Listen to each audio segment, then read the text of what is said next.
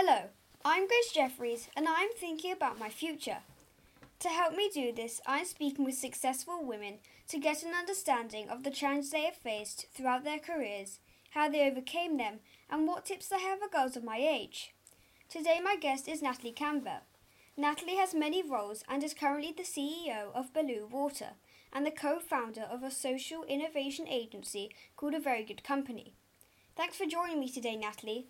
Can we start by you telling the listeners a little about the work you do now at Belu and how it linked to WaterAid?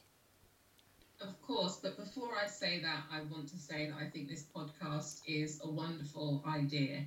Um, and actually, my journey to becoming a CEO started when I was a, a similar age, slightly older, at the age of 15. and I decided I wanted to be a CEO. And so it's taken me a little while, but I managed to get there.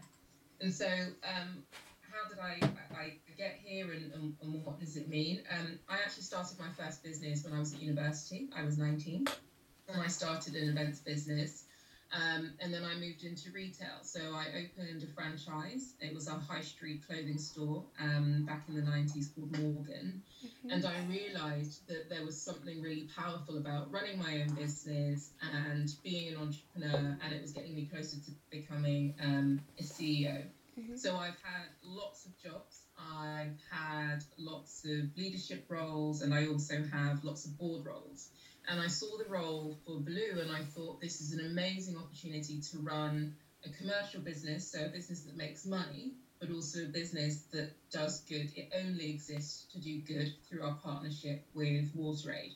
So we give 100% of our net profit, so the money that's left over once we've paid for all of the sales and running the business, we give 100% of that to WaterAid to then support people access clean water wherever they may be in the world because um, millions of people don't have a toilet, can't wash their hands, and girls in schools um, don't have the basic facilities that we are lucky enough to have. So it's an absolute privilege to do this job. Interesting. When you were at school, did you know what you wanted to do or be, or did that happen when you were older? So, before 15, I think I wanted to be a singer or a dancer or an entertainer or something of, of that sort. Um, and then when I realized I wanted to be a CEO, I was pretty much focused on business and I would buy pens. I used to go to America for the summer holidays and I'd buy pens um, at the big supermarkets. They're like glitter pens and things that you didn't get here, and I'd come back um, to school and sell them. And I also opened a tuck shop, and I liked that idea of having something that people wanted to buy and making some money. Um, so by 15, I definitely knew I wanted to be a CEO. Have you ever had any idols? Lots. Um, so the idol that convinced me I wanted to be a CEO was Puff Daddy, who I think now he's probably known as Diddy. Um, but I loved 90s hip hop music. And so that's why I fell in love with the idea of being a CEO because lots of the, the rappers then called themselves CEOs. Um, I also, you know, I say this often, I am inspired and um, I guess inspired more than the perspective of an idol by young girls because I actually think um, there's a whole generation of young girls now who have very clear views about the way they think the world should be and are actually putting action behind those thoughts to make things happen. Um, so that's who inspires me. I spend a lot of time in schools with, with young girls and they always give me a new perspective. I know that you also sit on the committee of the Big Lottery Fund. Can you tell us how that role came about and what the Big Lottery Fund does? Mm-hmm. Um, so I'm a board member, uh, and so for context, you can either be an executive within a business, um, which means you run the day to day, or you can be on the board, which means you have a more strategic view of the organisation.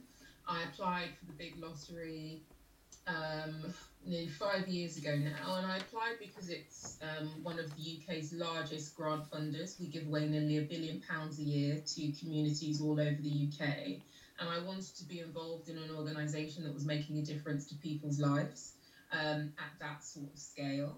And you know, it's a good example of um, when you don't get something you really want, trying again. So I applied three times to join the board. The first two times I, I didn't get through, and on the last time I did. But it, I knew I wanted to be there, so I kept going no matter what. And it took me three three years, but I got there. How important do you think it is to go to university? It's a very good question. Um, I think it depends on what you want to do. If you really love studying and you love academia and thoughts and asking big questions about the world, university is a great place to do that.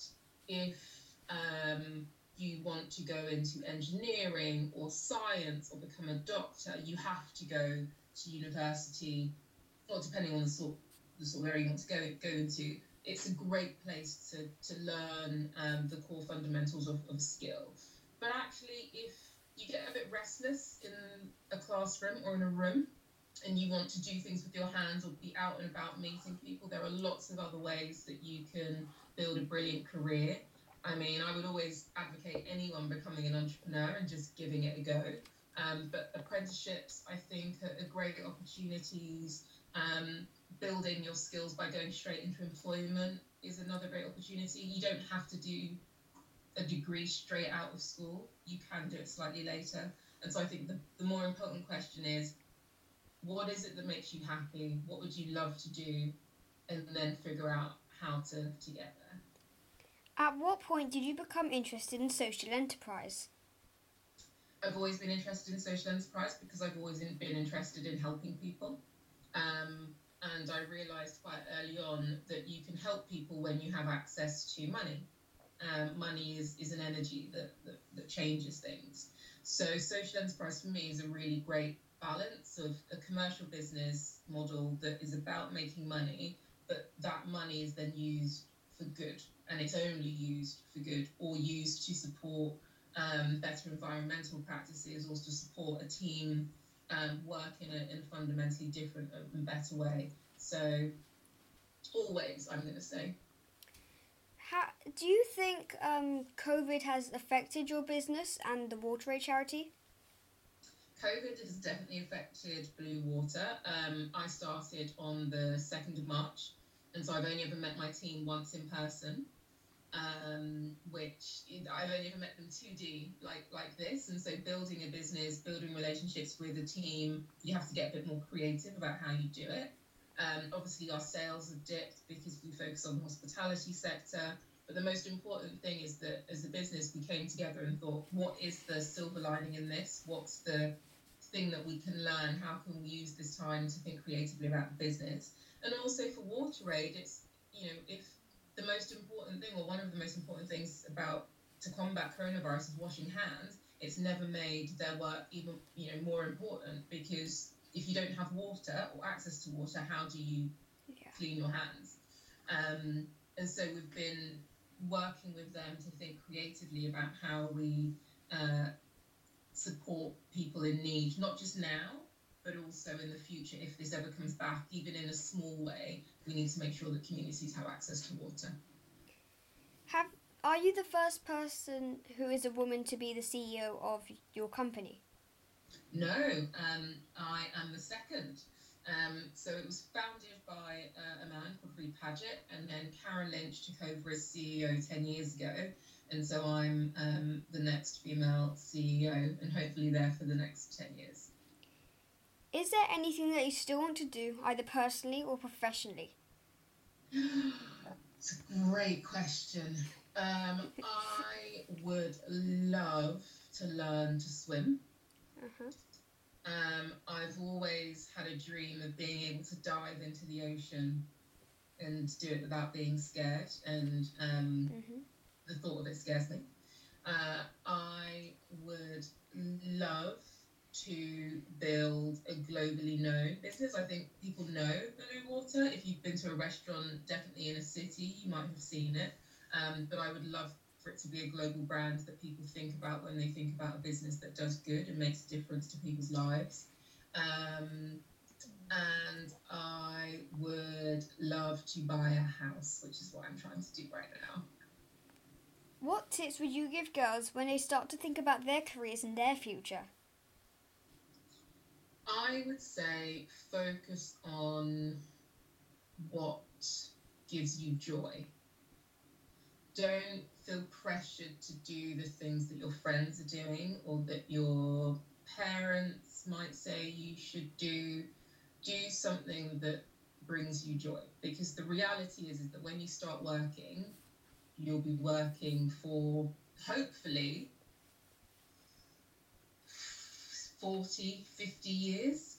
And so if you spend time doing things you that don't bring you joy, uh, it makes what could be a very long career less fulfilling. Um, I would also say think about what you're strongest at and what are you really, really good at, and how could that become a career. Um, and also don't take, you know, no for an answer. If you want to do something and someone says, oh, maybe not, this isn't for you, or, you know, there's no opportunity here. If you believe there's an opportunity, you'll find a way. So keep going. The world is changing so much and so quickly. What do you think work for women might look like in 10 years' time? 10 years' time, the world for women. Uh, well, what I hope is that we have um, a more equitable world, a world mm-hmm. where there is justice for women, in that we are paid the same no matter what job we do. We're paid the same as a man no matter what job we do. Um, that there are no professions or spaces or places that women don't feel welcome. Um, and there are, uh, for me, you know, lots of younger women coming through running businesses um, and living their best lives, showing that it can be done. I think at the moment, um, oh, I'm hoping it's easier for you to find lots of female CEOs than it was for me when I when I was looking um, in, in, my teens. But that there are so many examples and case studies of, of women doing things, and not just women, you, young girls like yourself doing things that it makes any career option or life option totally viable. I have really enjoyed chatting with you today, Natalie. Thank you so much, and I'm sure everyone listening will now be thinking about some of the choices they are about to make. Keep listening to Grace Jeffries Meets as I talk to many more brilliant women.